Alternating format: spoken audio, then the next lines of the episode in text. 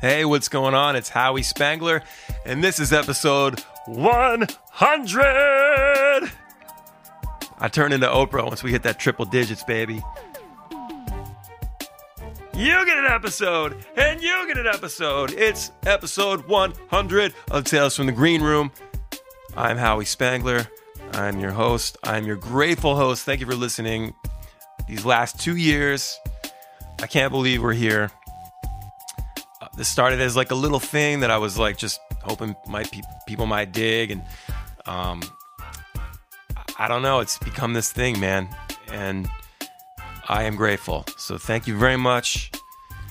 I have uh, a wonderful guest today. I, I wanted to do something special as it was approaching. I, I got into the 90s and I was like, all right, I got to do something cool for episode 100. And I'd like to have somebody that, you know, I respect. And, you know, not that I don't respect all these previous guests, but it's just, you know, one of my favorite bands, Nick Hexum 311. Um, very stoked to have him. He, we had a really fun conversation. We got into a lot of stories from from the old days when they were coming up, and uh, there was some laughing, and uh, it was just a good, fun conversation. And you know, and one thing I really want you to take away from this conversation is that.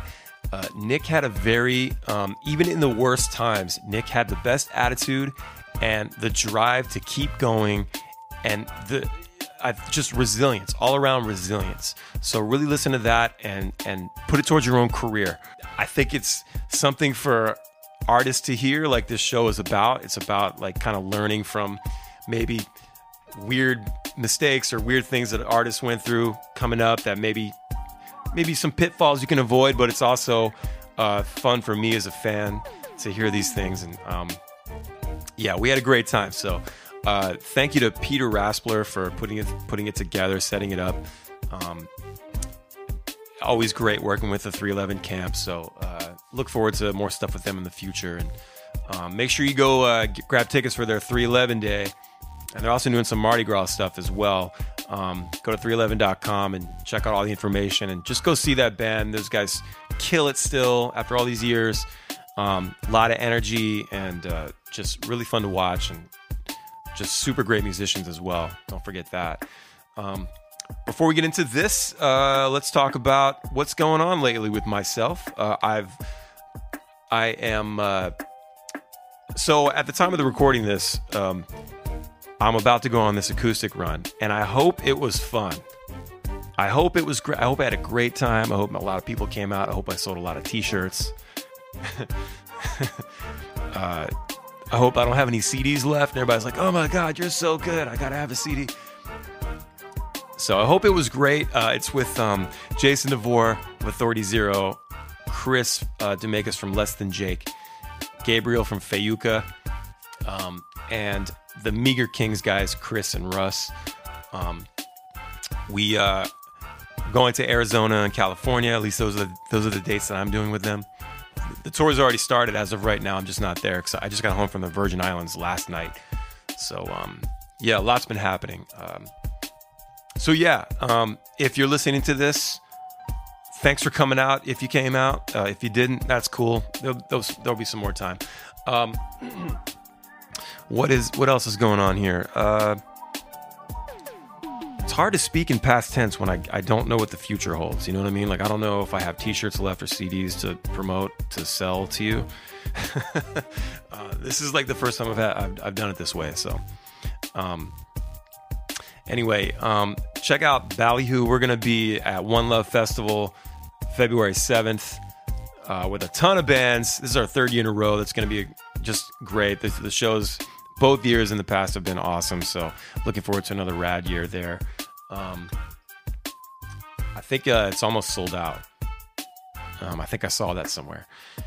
And then uh, going out with Iration and Ayatera and the Reese Brothers after that.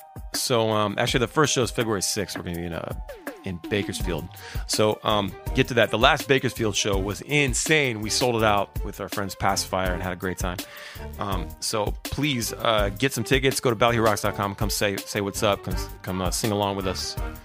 Um, I'm bringing my Hawaiian shirt.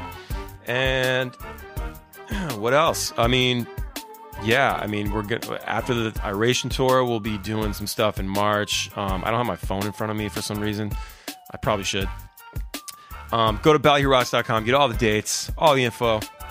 Um, also, uh, my single Self Care is out now. If you're listening to this, uh, it's out now, and um, you should go check that out. It's a Mac Miller song. I fell in love with Mac Miller uh, just recently. Uh, I'm very sad that I missed him and his music, but luckily uh, I have a Spotify account and I can go back and listen to all his records forever. Um, dude was a huge talent, and uh, the song "Self Care" on his last record, "Swimming," uh, really connected with me.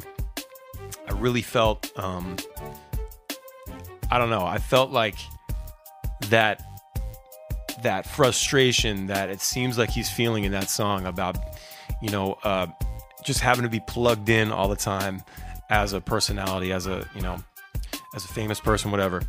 he's way more famous than I than I am, but uh, just the the idea of having to work and put on the face all the time, it can be very frustrating and grueling. And he just wanted to unplug and get away for a while, and that's that's how I took the song. So I thought I could put a cool spin on it. It's a it's a reggae. It's, my, it's like a reggae version, the way I would do it. I think it turned out pretty cool. So let me know. Let me know if you guys like it. Uh, let me know. If, let me know if you don't like it. Whatever. Um, I don't care. I ain't scared. I'll read the reviews. I'll read the comments. It's like I don't read reviews, but I'll read the comments and I'll reply back. Uh, yeah, check out the, the YouTube channel as well, Howie Spangler. Um, always doing videos there, making acoustic songs and things like that. So uh, sub up, hit the bell so you don't want to go live. Okay, enough talking. Let's get to the show. This is episode 100 of Tales from the Green Room with a very special guest, Nick Hexum of 311. Let's go.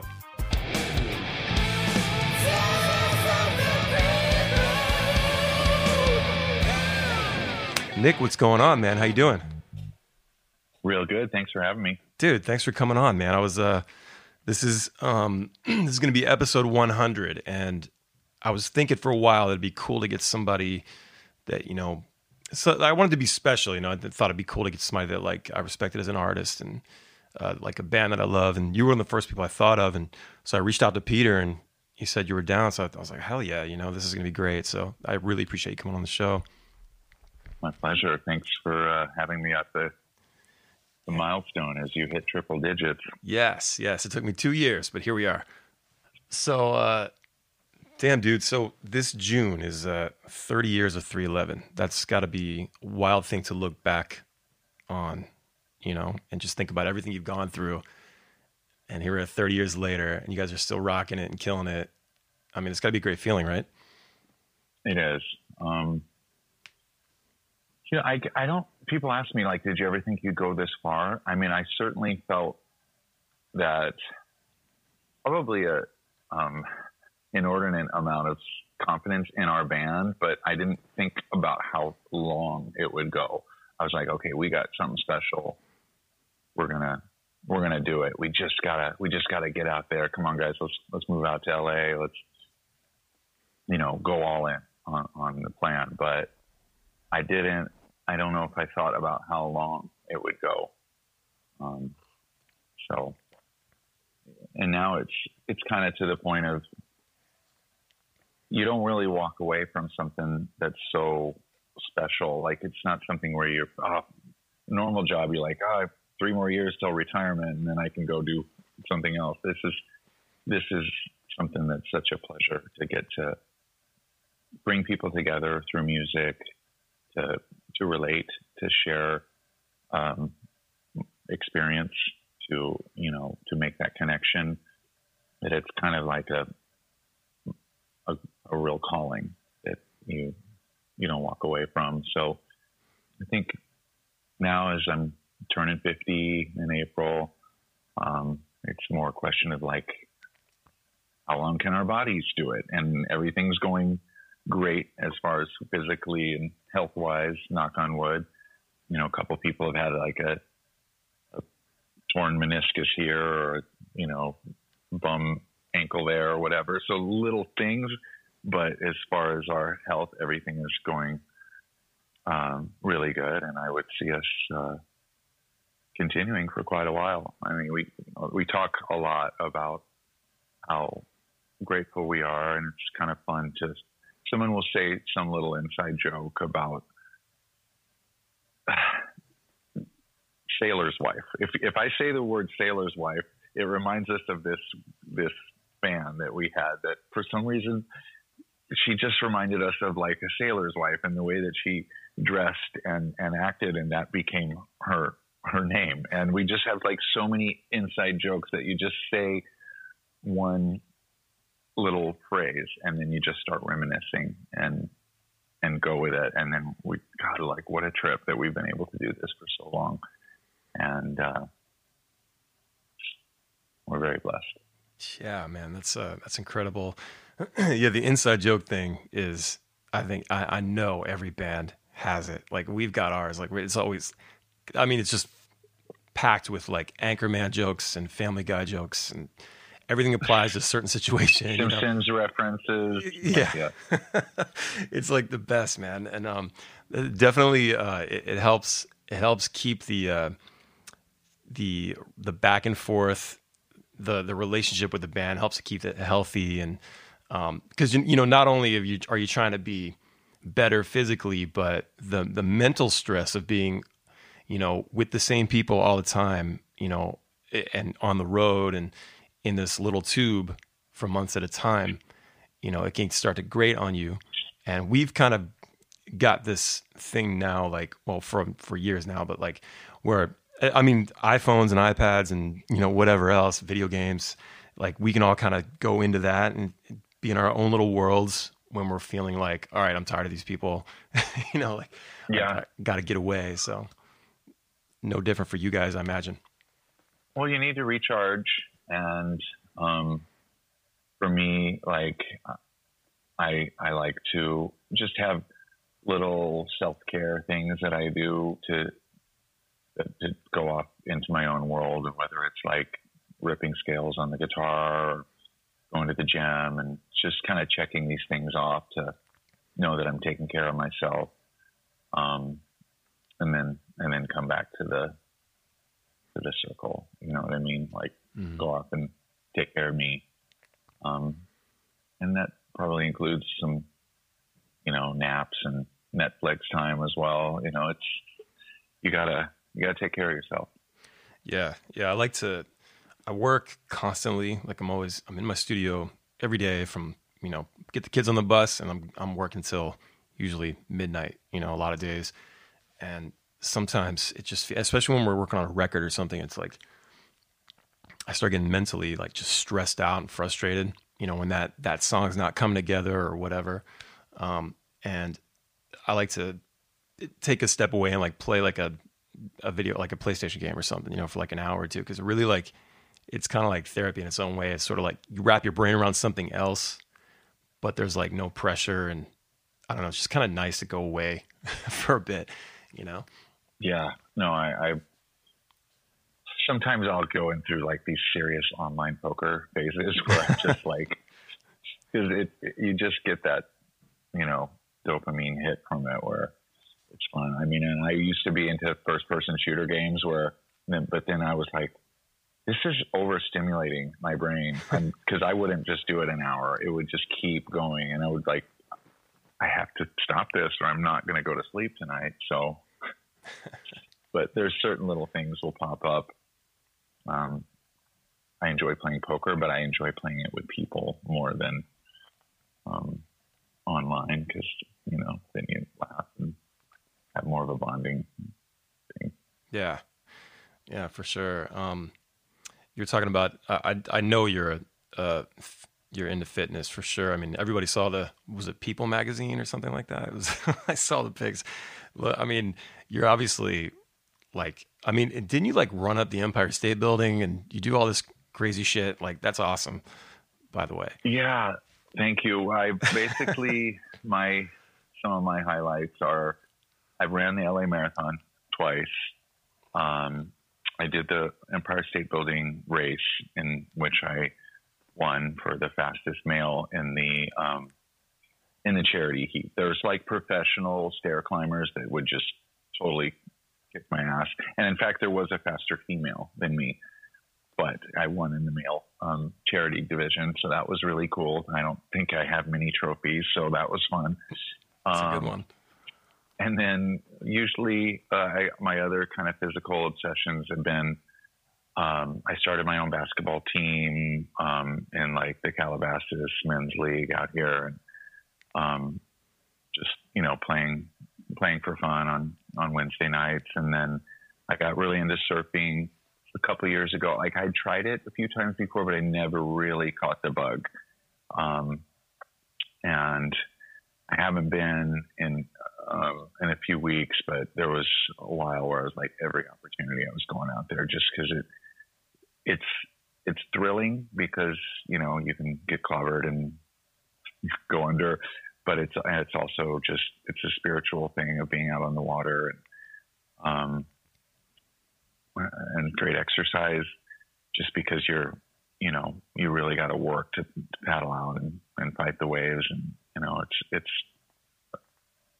I've really enjoyed that but mostly what I end up doing is these um, it's called F45. It's like 45 minute workout classes. It's kind of like CrossFit. Um, and like it's different every day. So you don't have to really think about what you're doing because you just show up and they've got a different workout for you every every time, and the music's good, and um, there's a, it's a lot of camaraderie there. There, everyone's like high fiving each other, encouraging each other. And, um, so it's kind of my current thing, and that's kind of got got me to be in the place where I was, where you know my public publicist was like, you know, let's do a good photo shoot of you working out and stuff, and it was basically I got into that shape through doing like they call it high high intensity interval training, mm.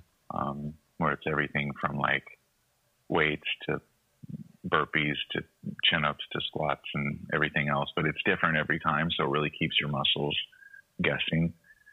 Um, and so that's something I do every day if I can.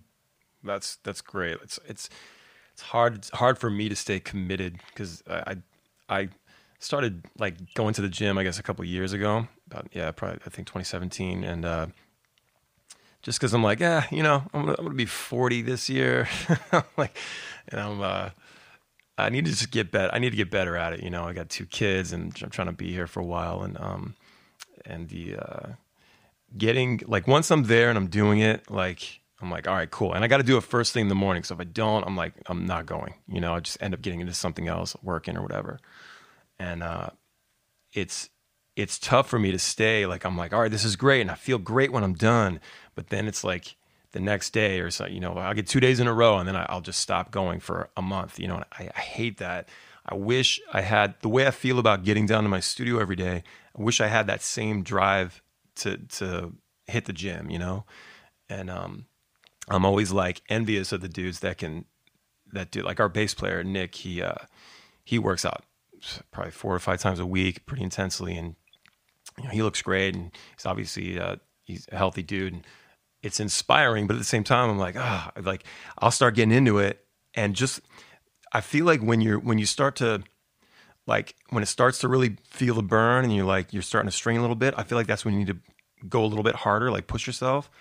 Um, otherwise, maybe you won't break through that kind of cycle or whatever. Like so, and I, I just get I get frustrated and I quit. Like I'm just done doing push-ups or whatever it is, you know. And I wish I had that. I don't know if it's a competitive spirit or what that I'm lacking but uh, you know, I'm definitely trying to get more into it. It's just, it's like trying to. Yeah, like, that's what I like about the the 45 minute ones because for some reason, I I just it's that length is perfect. Um, and because on the weekends the uh, the classes are an hour, and it's just it's intimidating. that extra 15 minutes makes a a big difference. And when I'm on the road, I don't I don't need to work out that long. It's more like 20 minutes. Um, because the show itself is such a good workout. And if I work out too much the day of the show, then like I can start to feel run down. And there was a time where I was really going for it with trying to get big gains. And I would kind of start to feel like overtraining, feeling like I was like fluish, like I just was not letting my body recharge enough, like getting into like a workout addiction kind of deal. Mm-hmm. So now I've kind of learned to find that, that happy, happy medium of uh, frequent short workouts. That's great. Do you feel like you're at a, a place, um, you got the gains that you wanted. And now you're just sort of doing like maintenance, just kind of keeping it going, or, or did you want to? You trying to go harder, or what? Well, I mean, I always let myself kind of slack in the winter time because there's Christmas cookies and oh, you know, tell me about it. Ugh. You know, um, it's it's colder even here in LA, and I'm outside less, and so I, I kind of so I kind of made a commitment on January 1st to get back into going to do my class every day. That's great, man. Yeah, I, I see you. Uh, when I catch the shows, it, it's nice to be able to catch the shows every now and then. You know, obviously, jumping around up there, and it's it's an awesome thing to see for sure. Um, so, uh, you guys have got what what what are winters like for you? And like, is is it is it kind of like off season for 311 like it, you know you guys you guys go hard in the summer and then you've got like i know you've got some shows coming up like you're doing the mardi gras thing and obviously 311 day which we'll get to but um, you guys seem to kind of just have one big tour and maybe some things around it throughout the year is winter kind of like a all right everybody gets everybody just go do whatever you want and then we'll we'll get back together in february march something like that yeah i mean i think it's you need those cycles where you're where you have breaks and then to really kind of reestablish the roots of, of home and, and, and recharge. Um, and I kind of checked it out on the calendar once and we really only are gone somewhere between like a quarter and a third of the year.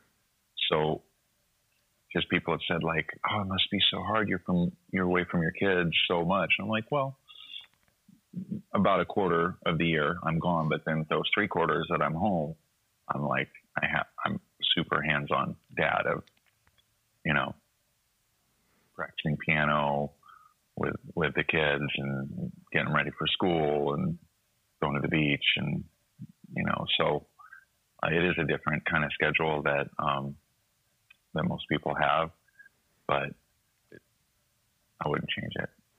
Yeah, yeah, it's the the kids thing, man. That that's when things got really tough. Like we were, we're, you know, we've always been we've been on tour for 14 years this year. I mean, we've been a band for 25 years this year. Actually, started in '95. Nice. Yeah, yeah, it's crazy. Um, but we didn't actually start touring until 06. and um, so this was four years before my son was born, and uh, you know that was just the way it was and and once the kids came along then it started getting really weird and hard and like they they and now it's like they ask me when are you coming back or how come you have to leave and think it's just like awful. It's like the yeah. worst feeling in the world you know? Um, i don't know how bands did it before facetime and things like that. Yeah. Um, yeah it's true but we we have extra things to offer to, to be able to you know share those experiences that maybe a you know a nine to fiver doesn't have. So sure, I always try and give it a positive spin. Yeah, yeah, absolutely. I mean, the, like my kids, I mean, and your kids as well. They they've grown up with this. They it's kind of like the life that they know. Um, and I get the same thing, like, oh, it must be tough. You know, you're gone so much. I'm like, well, yeah, it is. You know, but they're also kind of used to it. You know, it's not that it doesn't suck for them sometimes, but um, you know, you just try to be there as much as you can when you're not there, you know, on the phone or FaceTime, whatever it is. Um, and try to ask my, my son like how I did on the math test and stuff like that, you know, and, and all he wants to do is talk about Fortnite and yeah. that's, that's, all he does. Um, and, uh, you know, but I, I, I, look at it like, you know, this is what I'm doing is, uh, supporting, I'm, I'm actually supporting my family with this dream that I had as a kid you know, I saw yeah. I saw Ratt and Poison in 1987, and I decided that that's what I want to do when I was six years old. Oh my god! I think I I didn't actually go to the tour, but I went to the in store of the Ratt and Poison um, Oh man. tour the day of the show. I didn't actually see the show, but I went down and stood in line and got a flat, um, like a, an album cover flat signed Dude. in Omaha. Were you a fan Actually, it was in Council Bluffs. They, they, it was it was across the across the border in, in Iowa, which is probably even better for for meddlers. But I totally forgot about that until you mentioned 1987 Ratt and Poison. That's so good. That's so good. So you were you were like a fan back in the day? I mean, I was more of a punker than a meddler. Mhm. Um, I saw so many great shows back at like the Civic Auditorium in Omaha, like INXS and Men at Work and The Clash, and um, God, there's a bunch more that I can't even think of right now. But my mom was very supportive to go and go and see bands, so that was that was definitely just just like you saying that'll be me one day. Yeah. Um, there was a. I remember when I look back, and I think about like I've, I've like the last couple years I've kind of gotten really into this uh, positive state of mind, like um, where it, th- there was that there was that book. I've never read this book, but I've heard about this book, um, the the Secret, right? Which is um, Yeah. yeah about like basically like manifest your destiny kind of thing. And it's it seems like bullshit at the you know when you're just on the outside and someone's explaining it to you. But uh, it started to make sense to me. Like again, like I said, I never read this book, but it, it it is true that I feel I feel it's true that like if you if you do put your mind on something and set a goal and set a, a goal that's like reasonable and achievable, you know, like and then sort of put yourself put yourself on the path, like take the steps to get there. Um, and then don't let anything sort of get in the way. Like, you know, when, when you have a bad show or somebody doesn't like the song you put out or something like that, that, that, that doesn't mean it like quit, you know, or get upset. You got to just keep moving forward. and, um, and then the, the people around you that, that I remember back in the day, like, I'm to be in a band. It's to be great. And then once high school started kind of ending and I was to graduate, you know, people started saying things like, where are you to go to college? Like, what are you to do? And I'm like, I don't want to do that. Like, I I want to do this band thing that I started. You know, I was I was 14 when I started this band, and uh, it's people try to push this narrative like, no, you that's not going to work. You can't do that. And I remember like looking at MTV. Like, I used to watch MTV every day. I'm like, well, they're doing it. Like, why can't I do it? You know, like, what it, it and I guess people don't understand the idea of like if you work hard on something for a long time, you know, and I was able to start it early. Uh, thankfully, I knew what I wanted to do. That it's it's totally possible. Um, so I'm I'm glad that I stuck with with I, I kind of stuck to my guns and I didn't let people kind of like waver my, you know, m- m- the direction I was trying to go, like trying to stifle it. You know, when when did you realize that like all right, I want to be a like a rock star, or you know, back in the day, it was like I want to be a rock star, I want to get signed. That, that's how we thought back in back in those days. When did you realize that? Like teenager? For me, it went really early, like six, seven years old. Yes. My folks say, and and at that time, it was like 50s music was what I loved. I mean, this is like 1976, but for me, the punk rock energy of um, Jerry Lee Lewis and Elvis and Chuck Berry, like I loved early rock and roll. And that my dad had this huge. My dad was a big 50s rocker guy, and he would we he told me so much about the culture. Um, I knew I could identify the difference between a 55 and a 57 Chevy, and like I was just always pumping him for, for questions. So I think I inherited a lot of his tastes, like you know Green Bay Packers and Chuck Berry, and you know what I mean. Like I, that's just you know he's like my idol, I guess. And um, so at that age, I was like basically saw, saw myself as a future kind of early rock and roller. Yeah. And then when uh, then when I heard the Clash, everything changed. Um, when I was like 12 years old, and then that was, of course, even that was real punk rock with more energy and the rebellion. And it was the same time as I was like hitting puberty and like, you know, just had so much energy and um, some misplaced anger, probably, and just, you know, just intense feelings that could only come out through, be expressed through that kind of rebellious, energetic music. Um, and then I think things changed again when I heard the Chili Peppers, the um, Uplift Mofo Party Plan um, album was very pivotal for me. It was just so cool to me. Um, and that was like 87. Um, and it just sort of like to me, because I loved great musicians like Prince and stuff like that, but then I also love that rebellious energy and like slam dancing and you know crowd surfing and that. So to, to have kind of the hybrid of like real musicianship with punk rock energy, like that to me was kind of where it was at, and and then I also, but I also love like kind of um, very much what people might consider softer music, like old jazz and standards and Billie Holiday, um, Sinatra and stuff like that. So I also loved crooning, and I was also, you know, playing like in the school jazz band and stuff like that. So I, I'm just kind of, those are some of the influences, and I wanted to make some music that kind of checked all the boxes that that had like heaviness as well as um, thoughtfulness and some kind of mystery, um, and you know chops and energy and rebellion, and so I think that's, that's kind of like an overview of how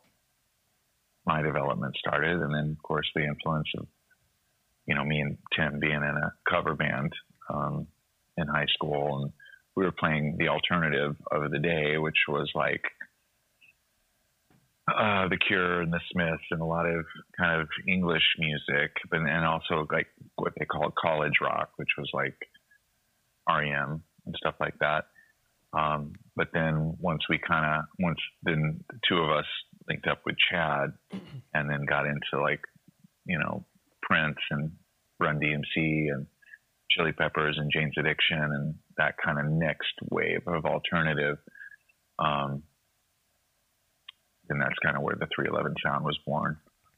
And then we, so we kind of had um, right after high school um, the band called Unity, which was the three of us, and that's kind of where the 311 sound was born. And then it kind of solidified when I was playing bass at that time.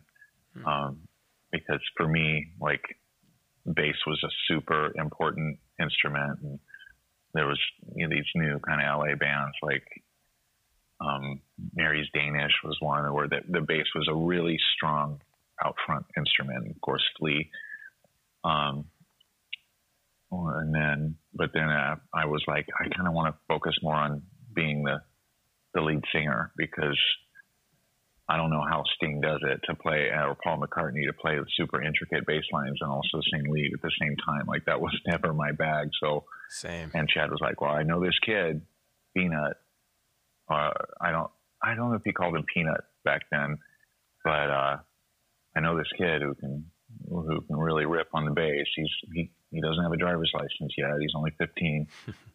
um, and then I went over to his house and showed him some of my bass lines, and he learned them quickly, and, and that's when 311 was born.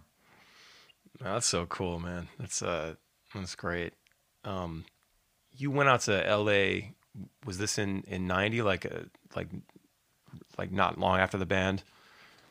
Well, I, I graduated early from high school when I was 17 and then went out to LA by myself. And um, so this was kind of like in between the high school band and before Unity was was started. And then I kind of floundered around and like tried to get bands going, but it was a lot of like Sunset Boulevard kind of um, Guns N' Roses type people, which I was cool with that, but it, it didn't check all the boxes for me. And they were they were older, and I just realized like, man, those guys from Omaha, that's really that's that, they're the best people I could get a band going with. So I I went back and we made this first Unity tape in my dad's basement. Um, and then I was like, all right, we need to go out to LA. Um, but Tim wasn't really ready to do that at that time. He's like, I'm going to go to college in Arizona. And Chad was like, my mom and I have decided I'm going to go to college in at, at Lincoln in Nebraska. So I was out back out in LA by myself, and then I convinced Chad to come out. So 80, like when I was 19, then we kind we had a different Unity, which we had some local people in LA, mm-hmm. um, and then it just kind of fell apart, um, making ends meet financially and stuff. Um, it kind of fell apart, and then Chad moved back, um, and then and then I moved to Omaha too. It was like, all right, it's time to start over. And that's when Peanut came into the picture. And so our first gig was June 10th, 1990. So it'll be it'll be 30 years this uh, coming June. Incredible, man. Um, so all of you guys then went out to LA to pursue a record deal, if I remember correctly. Um, yeah, so like 90 and 91, we we were playing around Omaha and getting a really big following going and making cool. independent albums. Um, you know, like we, we were the first Omaha band to actually make a CD, which was like a huge deal. Like, wow, these guys have made it. They've made a CD. Um, because before that, it was just cassettes. Um, and then we started selling a lot of like packing. We played these uh, at the Ranch Bowl, these new music Mondays. They were all ages shows where we were playing really regularly on Monday nights, and they were we were selling them out, and the places were just erupting into a sweaty, crazy mosh pit, like a practically a near riot, where like windows were breaking from people flying. And, you know, it was it was total mayhem. And then we started selling a lot of CDs, and we had copies of like the local sales charts from like Homer's record store downtown that shows number one selling album is 311 Unity, and the number two selling album is U2 U2's Achtung Baby, and number three is Michael Jackson's whatever. And like, so we were able to get a copy of those, um, you know, sales charts and send them to um, to record labels. And there was one in, in Nashville, Capricorn Records, that was like pretty impressed. And uh, we didn't have any kind of like bidding war or anything. We basically just had this one offer. I was like, okay, they're part of Warner Brothers. I don't know much about, you know, this label per se, but hey, it's Warner Brothers. Um, let's do it. And so we we kind of had the first interest from a record label when we all decided to move out to LA and really go for it in, in 1992, like in the winter of 92. We all moved out to, to a house, a little house in Van Nuys. Um, but it had a pool and we attempted um, to grow our own cannabis because that was always a big part of what we did was get high and rehearse and write songs and geek out. Um, and uh, we just kind of barely made ends meet and were able to just get enough money from the record company to live. And then we were working with Eddie Offord on our first record, who was, um, you know, he had worked with John Lennon and done all these albums, these progressive prog rock albums like Yes and Emerson Lake and Palmer and this kind of stuff. And so he he he got us. He appreciated where we're coming from uh, and like the kind of chops that we had. So he was uh, he really helped us a lot in our, making our first album, music, towards the end of 92 and then putting that out in 93 was like a very exciting time. We were, we were super excited. And then our very first single, Do You Right, got, it got embraced in like three cities, Atlanta, LA, and uh, I don't remember one other city. And so we, we had these like a mi- micro hits in a couple little markets, but it was enough to, you know, put a tour together, then we had our RV fire, which was like nuts, where we were driving from one show to the next, and the RV caught on fire because the because it was backfiring, and the backfiring is you know exploding gas in the um, in the exhaust system, and that happened. We finally we just got used to like we don't know how to make this fucking RV stop backfiring, so it's just driving down the road backfiring, and then it eventually caught the floorboards on fire, and then by I was driving by the time we pulled over. The whole thing was on fire. We just filled up with 100 gallons of gas. So Oh, once it got to the gas lines, this it was an inferno that was so hot it w- completely disintegrated.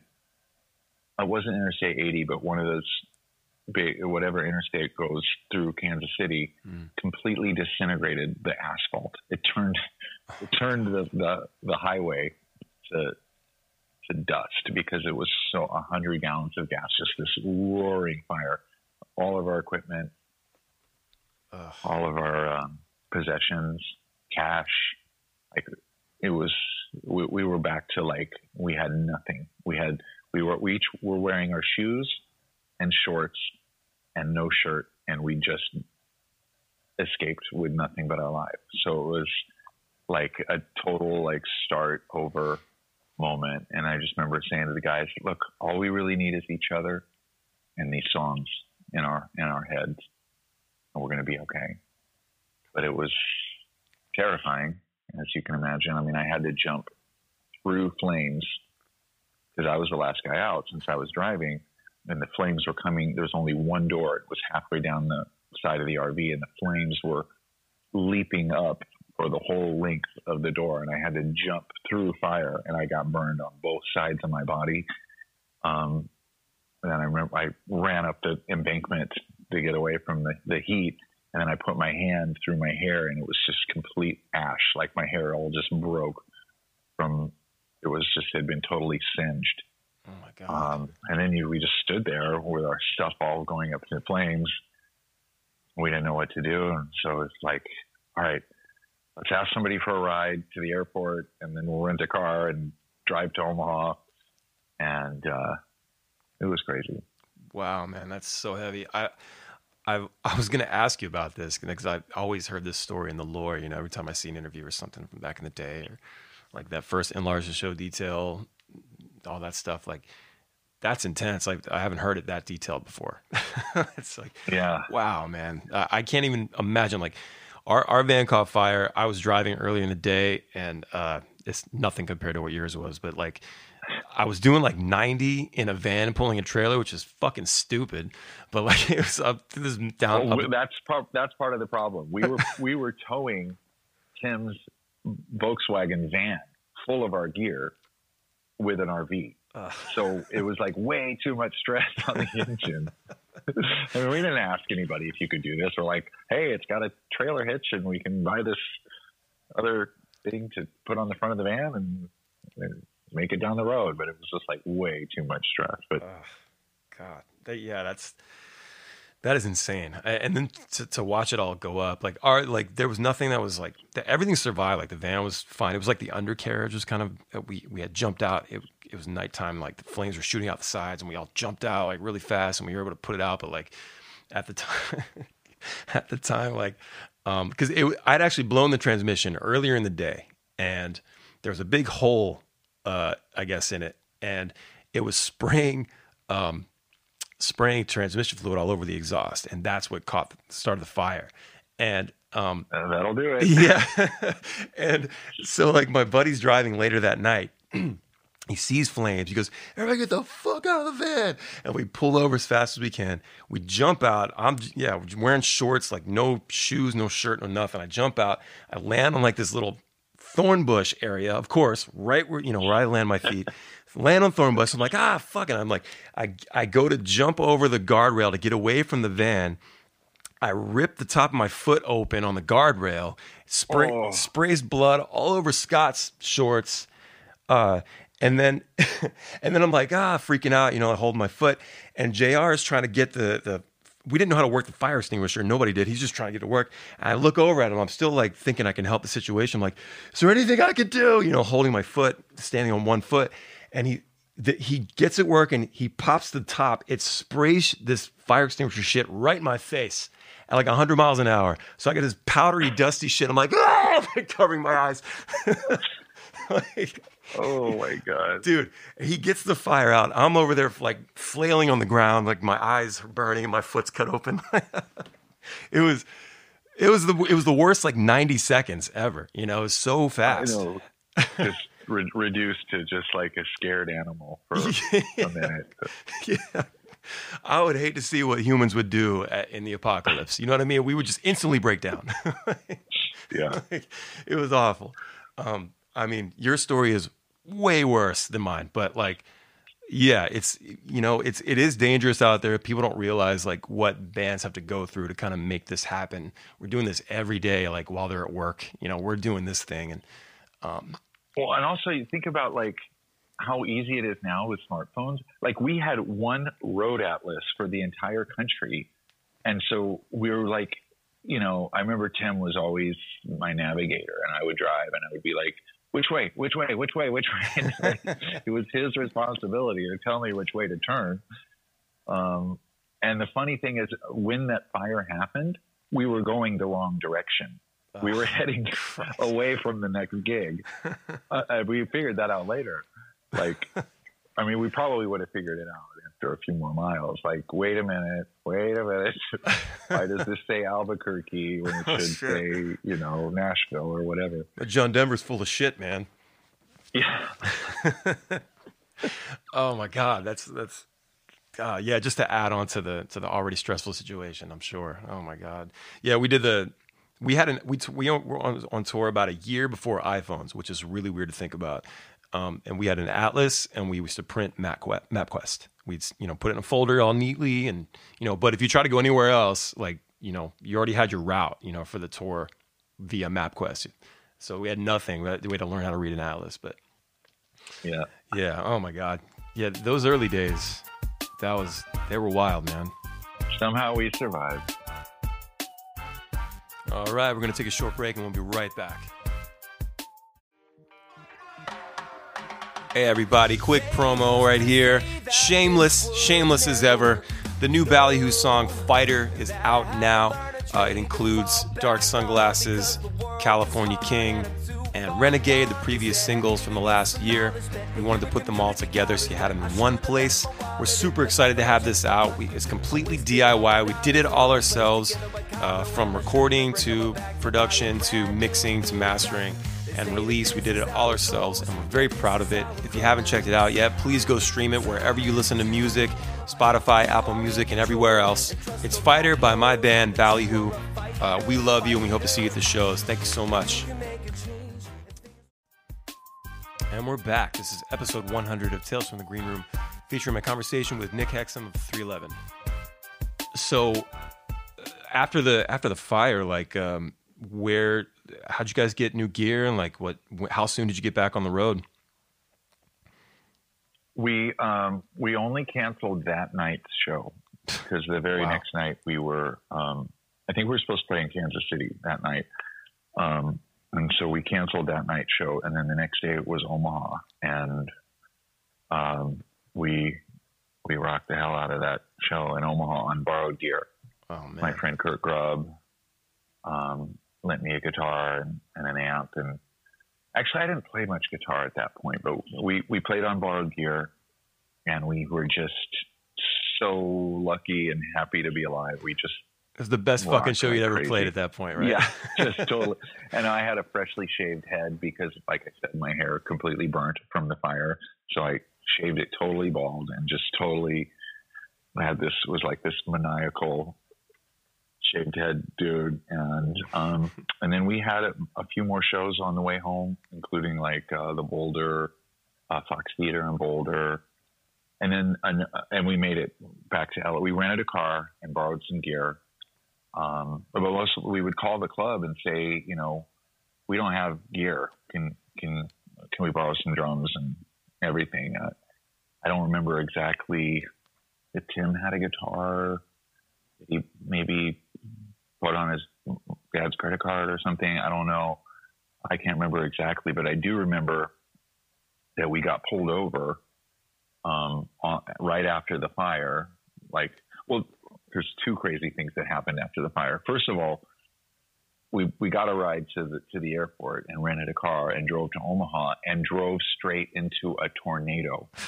We were like, the same night after the fire, we drove into a tornado and you know how right before a tornado everything gets like really weird like the barometric pressure Yeah. and everything just looks super scary yeah. we're like totally. no way we just survived a fire and now there's a tornado happening around us as we were like approaching omaha so we didn't we didn't get sucked up in the twist or anything but it was and then a couple of days later Oh, um, outside of Denver, we got pulled over. Um, and that was the story that I told in the song Offbeat Bare Ass about standing there. And we were, we had just, we were smoking hash. Um, as, and this cop pulls up behind us right as like the car is full of hash smoke. And, um, and we're like, roll down the windows. it's so scary. and then I and then so I'm just he's trailing us for like ten minutes, like right behind us, and then I'm like, just be cool, be cool, be cool, and then he finally pulls us over, and I was like, but I was like, all right, I'm not gonna. I'm not going to break. I'm not like we've we've survived a lot. I'm not just going to like fall apart, even though I was like freshly baked. um, and this was like 1993, so it was still it's very you know you know, prohibition weed era kind of stuff. And um, I was like, so what did you pull us over for? And just kind of, you know, standing up to him uh, instead of like acting guilty. And we stood there for a long time. He's like, well, um, you were driving slow, which is suspicious, which is like you might have been drinking. And I was like, no, I, I don't think I was. And I just kind of very calmly pushed back on everything that he was saying. And he, he kept saying like, do you mind if I take a, le- a look through your car? And I was like, I don't, I don't, that, I don't think that's fair. I don't really think you had a reason to pull us over. And, um, he, he said, your tags look suspicious. I'm like, this is a rental car. This is from Hertz. This is, you know, uh, everything's in order. Here's, here's my license. Here's my papers. And he kept like pushing, we, you know, That's how they do it. can we, uh, can we look through your car? And I was like, no, I, I'd really rather you didn't. I just kept saying, I'd really rather you didn't. Wow. And uh, he was like, "Well, then we're going to get the drug dogs." And I was like, "You do what you got to do." And then he finally just was like, "Just go. Have a nice day." And, Wow. Oh and everyone was like, "Nick, you're the man. You stayed cool." Because we we had incriminating stuff on us. Oh, but yeah. um, we piss our pants every I- time. like I wouldn't have been able to do it. It's, he's always he'll just come. Yeah, come come right in. Come right in. Come check it out. yes, sir. So no, we we was three very scary things: a fire, a tornado, and a near bust, all in a row. Um, but and we made it home, and and then I, I haven't thought about these stories in a long time. The next crazy thing that happened is we got home, and we were, um, we called the record label and was like, "Look, we had this fire." Um, you know, according to our record contract, you guys are going to need to give us an advance on our because we had two albums guaranteed. Hmm. You guys are going to need to give us an, an advance um, in in two months, and then so can we can we get that early so we can buy some new instruments and do these gigs we have coming up, and you know get a new vehicle because ours just burned up and our equipment and everything.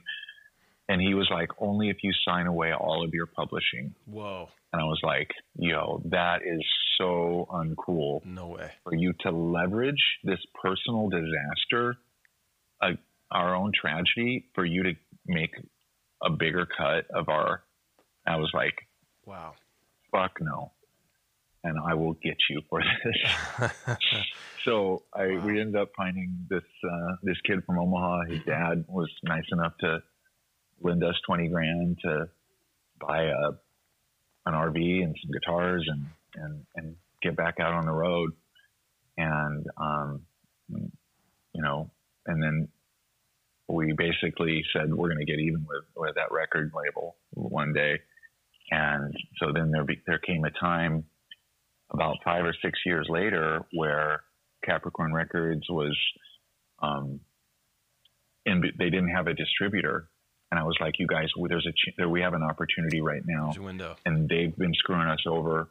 It, we can, we should, we got to sue them for breach of contract right now because nobody is going to sign a distribution deal with them when their star band is in the middle of a lawsuit. And basically, it totally worked because we were able to totally renegotiate our, our record contract. Um, and I wouldn't normally have done that, but they had just behaved so unethically Right. with you know leveraging the fire against us. Um, and so then we basically then when a Jive Records wanted to buy Capricorn Records, and we said, well, we're only going to drop our lawsuit if we renegotiate our deal and make it. I mean, record deals were such a screw, and back in that day, Mhm. um, so we were able to turn it into something more fair. And we said, and we're only dropping this lawsuit if that guy over there, the one who tried to leverage our tragedy, is no longer involved. And so he, we basically put him in retirement Wow. for that. Yeah, Dude, good for you, man. That's that's fucking horseshit. That's yeah. That's it was, insane. It was so uncool. We were just like, "Ah, so uncool. You got to give us the money anyway in a couple months, according to the contract.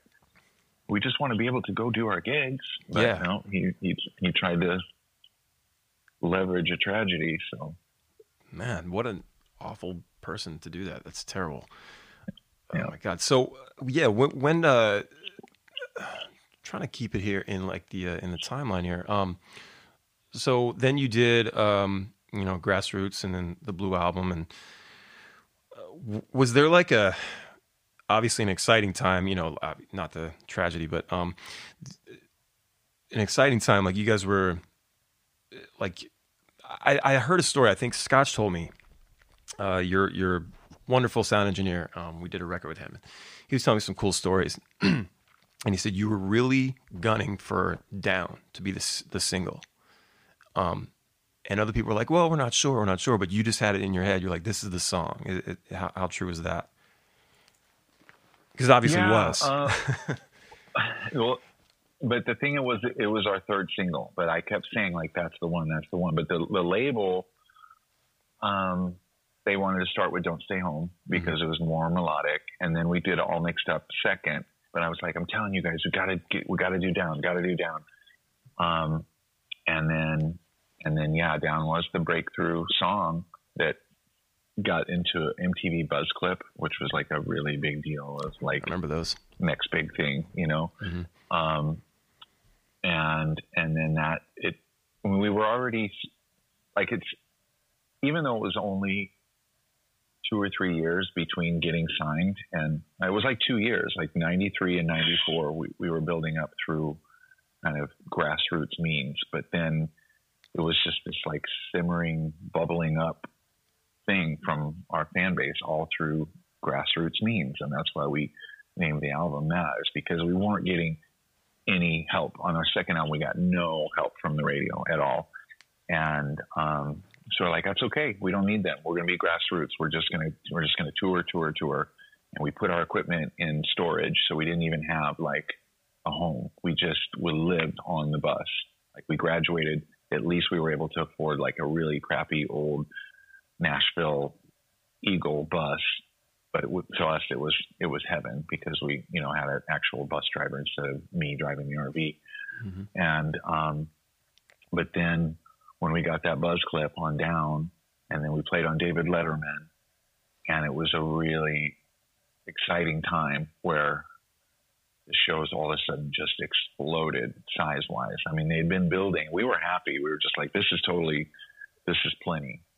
Um, and then they really exploded. And then there was a, then there was a lot of people who were like, "You guys sold out. You guys sold." And I was like, "But we're still doing the same thing we were doing. Like just because more people like what we're doing, that makes us sell out." I mean, it was this really crazy thing that people said we were we sold out by.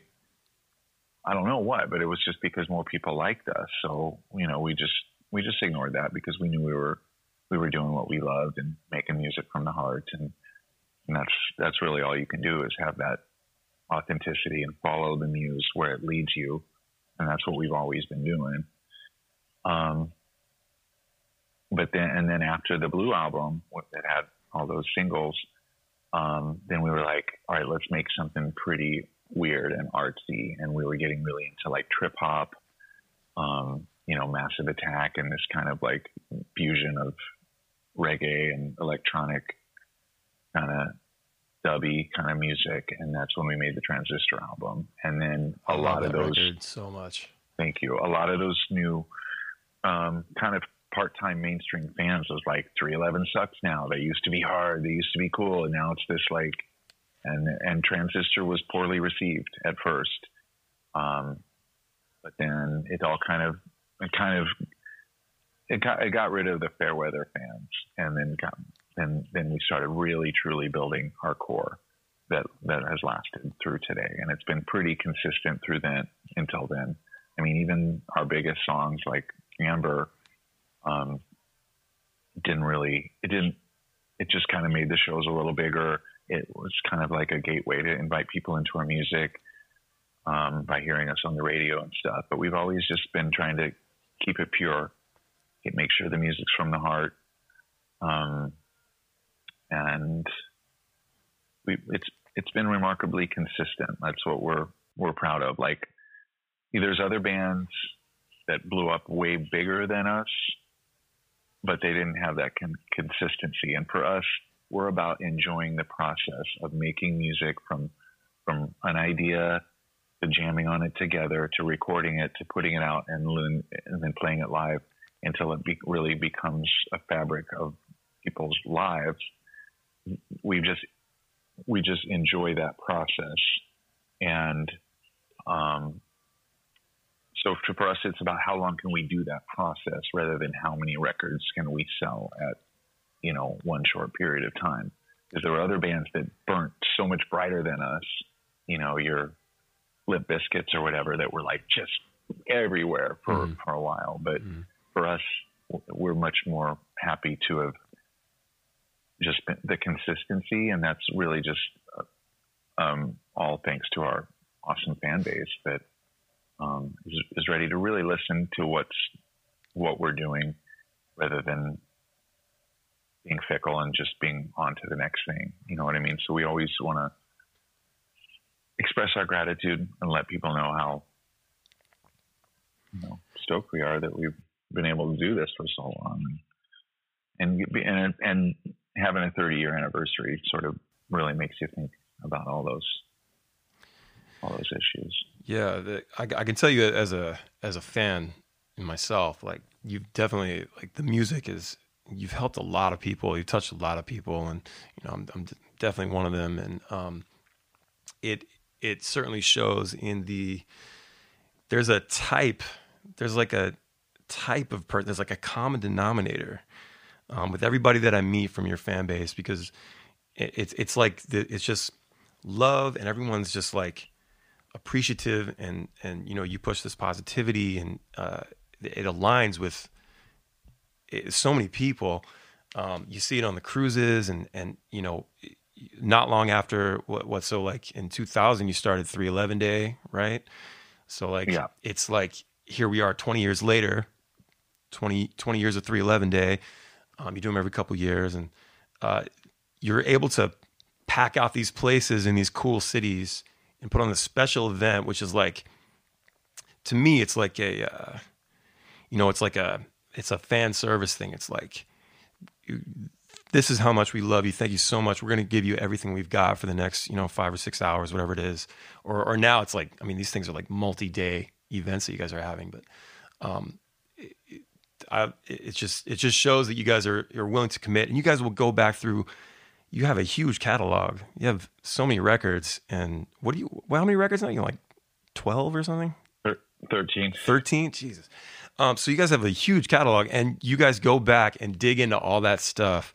I, I like, I get scared when fam- I'm like, what do you want to hear? And they're like, something from like our first or second record. I'm like, I don't fucking remember how to play that. You know, like, I'm so sorry. And I'm like, I really apologize.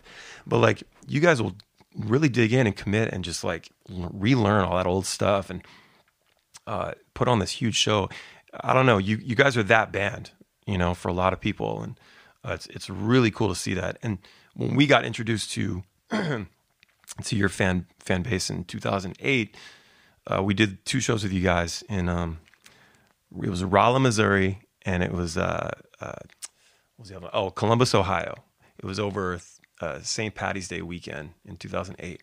First shows we played with you guys, and I was like, we were all nervous as fuck. I was nervous, uh, like it was crazy. We didn't even get a sound check. It was a weird kind of night, like the, the way it was all kind of thrown together by the promoter. And like story of the story of the year played that night too, which was kind of weird.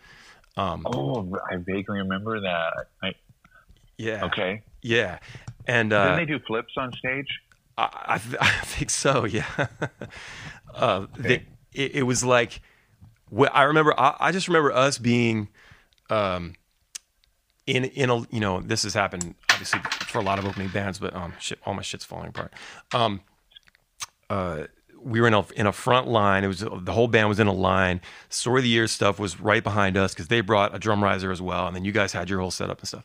Um, and we didn't get a sound check. We we didn't even get a line check, and it was like all I wanted to do was put on an amazing show for one of my f- favorite band's fans. Like I didn't want to look like a chump. You know, we worked this hard to get here, and now we're gonna, okay. you know. And and someone said at the end, like, it sounded all right on like the last song.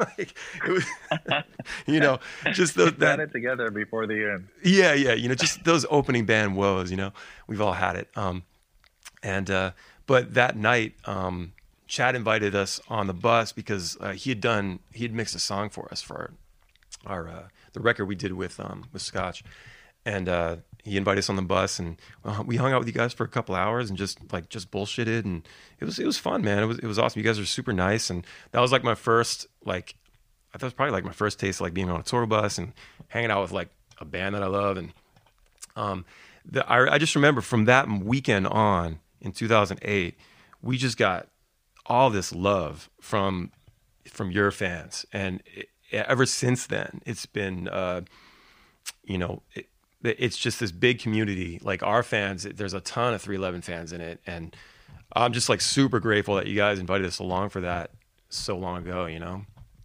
that's awesome. Yeah, I th- we have a special mentality in our fan base, and and I, obviously the the attitude of of just positivity. Um, connects with your fan base too. You know what I mean? It's like sort of like like-minded people. So it's that's nice when you know we've seen other bands come up and walk parallel paths and share some stages, do the cruise, all that kind of stuff is it's really cool. It just makes more milestones to look back on. I did want to ask you, like, what do you um what are your thoughts on being an artist in 2020 like because i have found that i had to you know we came from the 90s as well when the business model was completely different uh, the way people got their music and you know it was just it was all sort of like one thing or two things it was mtv and it was the radio and you know there was no streaming no spotify nothing like that. And we, we have such an on-demand culture now. And i feel like we had to unlearn everything that we had learned up to I don't know maybe the mid 2000s and sort of re- rewire how we thought and uh, sort of and re like assess our approach to to be able to stand out because the, you know I feel like the the playing field has been leveled with the streaming stuff. And at first I was kind of bummed out because you know obviously the the pay is different and things but then i started thinking like well we didn't really make any money before you know this. And i had my stuff on cd baby you know so like it wasn't like we were making a ton of money before but like i then came to realize that you know this is just you need to embrace the future and uh, if you fight it like you know bands like tool and i think metallica and even like the beatles and maybe zeppelin they all like held off of Spotify and stuff like for as long as they could, I think. And then if I guess maybe they realized or someone in their camp was like, look, we should really do this. It's like the way of the world now. Where do you see like have you guys over the over the last like I don't know five five years or so like really sort of reassessed how you how you do this, how you approach it? I know you have your own label, right? Uh, 311 Records. Everything's yours.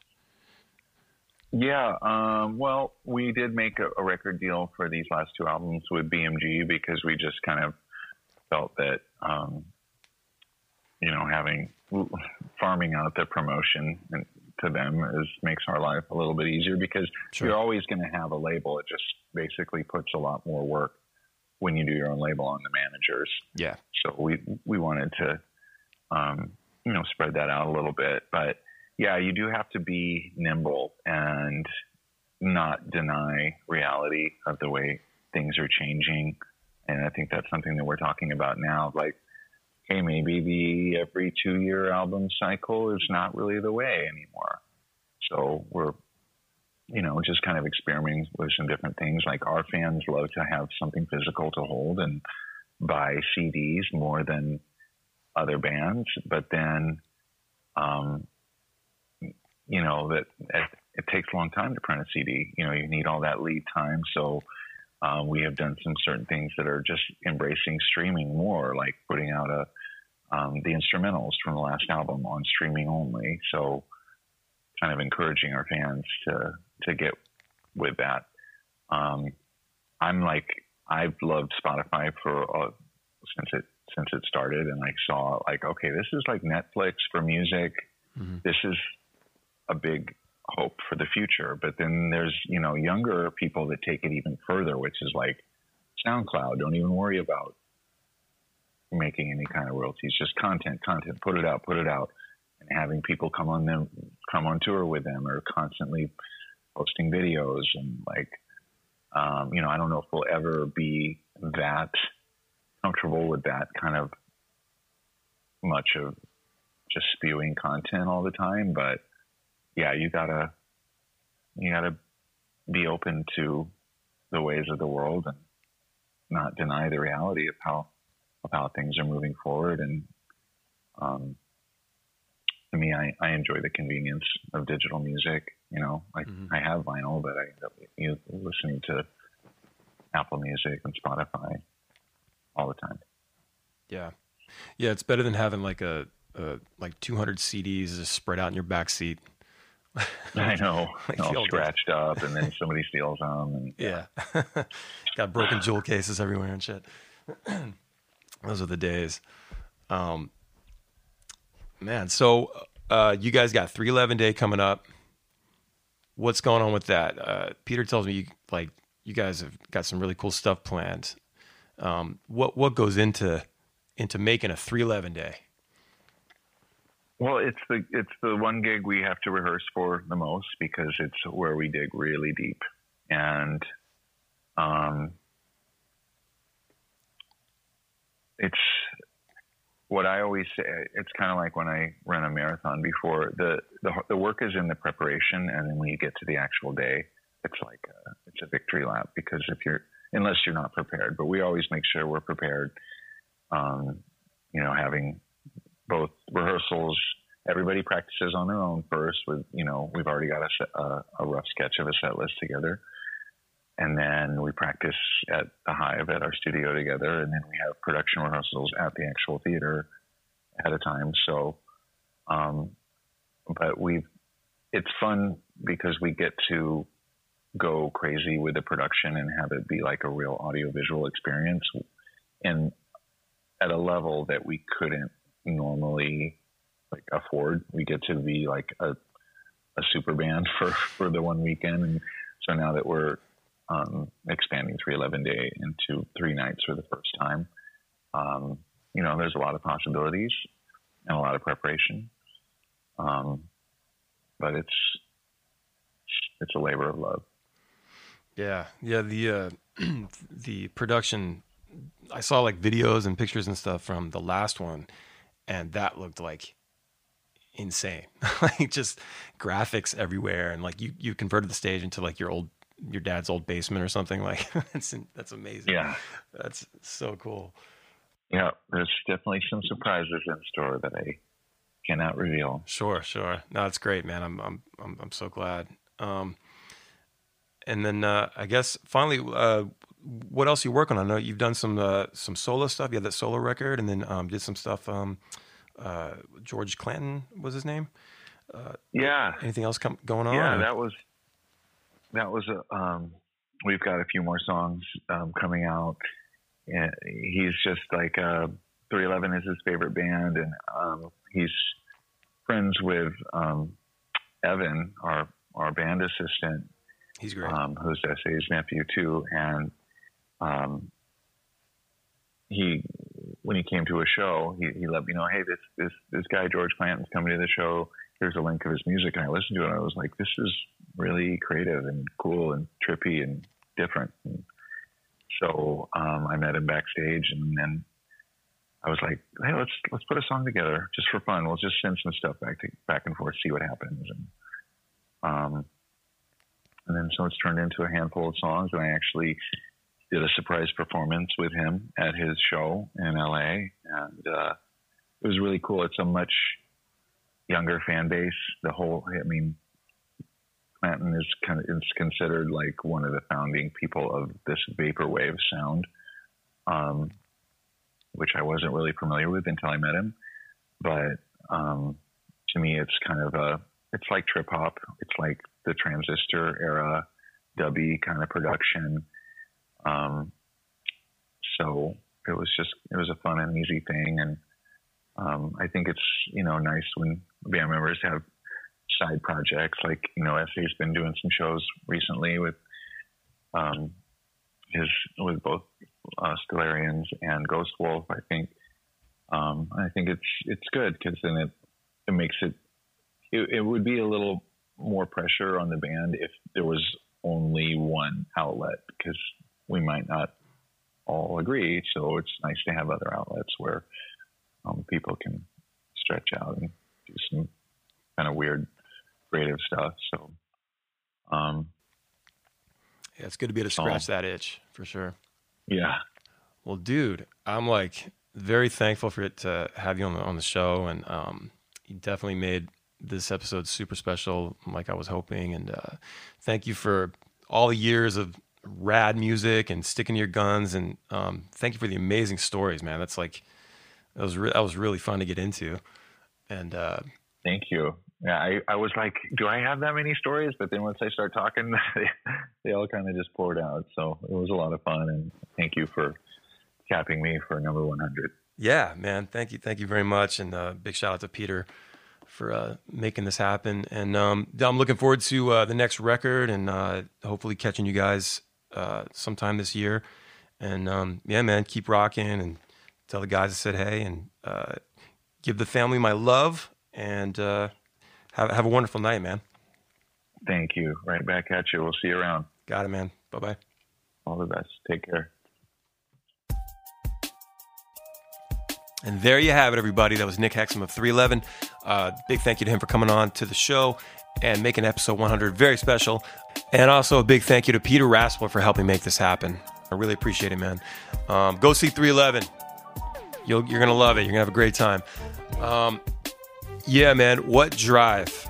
You know, the dude had so much drive and the will to just get his hands dirty. And even in the face of an insane fire and a tornado and a, and a cop looking for weed, you know, that could have taken down their career. They knew that they had something special and they had to keep pursuing the dream. And I can respect that entirely, 200%. Um, if you're an artist, I hope you got a lot out of this episode because that was just, that's what we need to hear. There's light at the end of the tunnel. It gets dark, but when the good things start to happen, it just, it's so sweet, man. I'm telling you. So keep doing what you're doing. Stick to your guns. Don't let anybody tell you any different. And keep making the thing that you want to make. All right, catch Ballyhoo out on the road with Iration, Iya Terra, and the Reese Brothers this month. We've also got a new single called Fighter coming out very soon. Follow me and the band on the socials, get all the information up to date, stay in the know. Uh, everybody, go out there, do something for yourself, be positive, make it happen. We'll see you soon. This is Tales from the Green Room. I am Howie Spangler. Thank you for 100 episodes.